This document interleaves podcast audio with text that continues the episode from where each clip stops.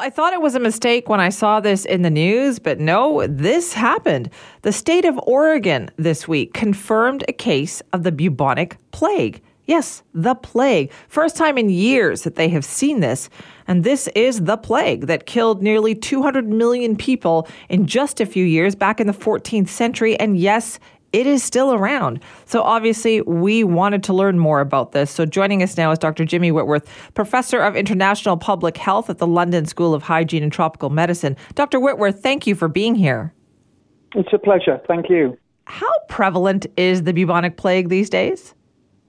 Well, in in the U.S., it uh, certainly occurs. It's it's not common in humans. There's maybe a handful of cases every year, but it persists in the wildlife population in the southwest of the states.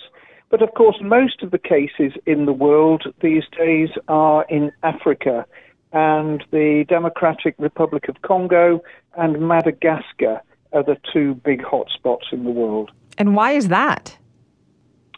Well, um, once you have um, a cycle of this bacteria living in usually uh, small rodents in uh, forested areas, certainly in rural areas, then that natural cycle can just persist. So once that's established, then it, it tends just to remain in the population there.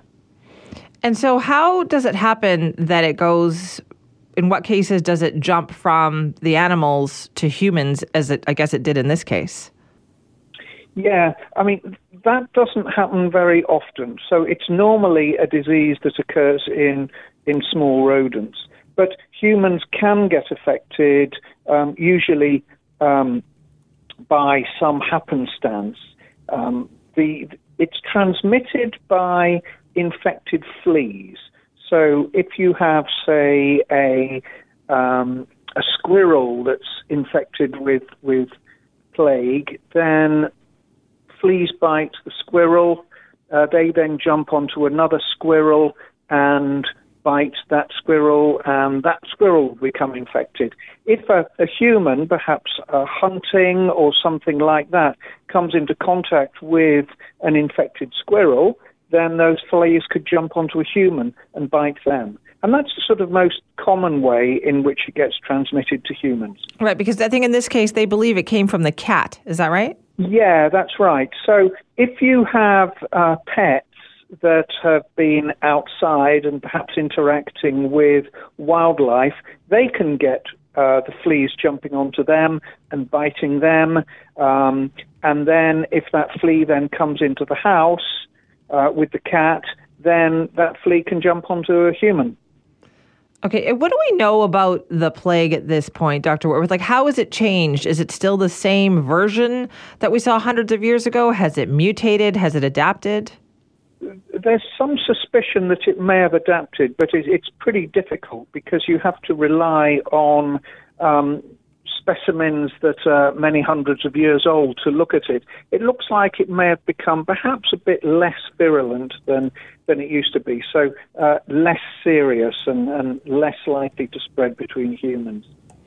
And is this something that we still need to be concerned about, the fact that we can't completely eradicate it?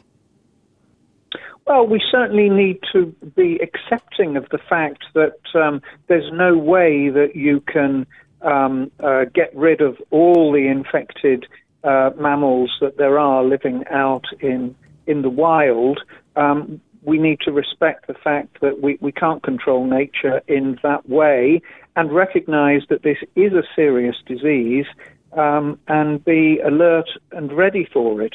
I was just looking this up um, when before you called me because I didn't know, but it's been a notifiable disease in Canada since the 1930s, and um, indeed, there's only been one case ever reported in Canada. Oh, that's good. That offers me so some comfort. it does mean that uh, you know the, the, the, public health authorities in Canada take this seriously. This is a serious disease. It could occur. Um, it's not very likely, and these days um, as long as it's recognized quickly and people get treatment quickly, then uh, they're likely to recover and to recover fully. So it's, it's sensitive to many antibiotics, so you're able to, to treat it when you recognize it. Okay, so that's good. So I was going to ask you, Dr. Worth, what does it do to the body? What, how, what does the plague do? Well, um, when you first get infected with it, you get um, uh, fever, headache, feeling tremendously weak. So um, you feel terrible if you've if you've got plague, but it's pretty non-specific to start with. The, the, the, the, classic features are that you get these painful swollen lymph nodes, and they can um, actually turn into abscesses, and that's how you recognize. Those are in your in your groin or in your armpit, those sort of places. Um, and so that's the classic sign that you look for. Okay, but it sounds like we have a handle on this. That the world is still, you know, very fearful of this, and so we do react accordingly when a case comes up. Yeah, that's right. That's right. So we need to be aware that it's it's a possibility, particularly in in rural areas. Now, what I've described there is the bubonic plague, which is perhaps four out of every five cases of plague that you see. Just occasionally, you can get more serious forms. One's called septicemic plague, where it's actually in the bloodstream and, and circulating around. And the other is pneumonic plague, and that's when it causes a severe acute uh, pneumonia like illness as well. And that's the one that is really worrying because that can spread directly from person to person just from coughing um, and doesn't need to involve fleas at all. Right, but that's a much rarer case. That's much rarer to happen. That's a rarer. It's a rarer thing. Yeah, yeah. I mean, some of the big um, outbreaks we've had in recent years, in Madagascar, for example, uh, have been of pneumonic plague. And the big outbreaks that you described at the beginning of this piece um, in in the Middle Ages in Europe, they were pneumonic plague mostly. So it was people coughing and passing it from one person directly to another. And so we don't see nearly the cases of those anymore. No, we we tend not to. Uh, as I say, most of the cases that we see are this bubonic plague, which is spread by um, by fleas. Okay, well that's good. I'm, I'm I'm reassured somewhat, Dr. Whitworth. So thank you for your time this morning. that's okay. It's a pleasure. That's Dr. Jimmy Whitworth, professor of international public health at the London School of Hygiene and Tropical Medicine.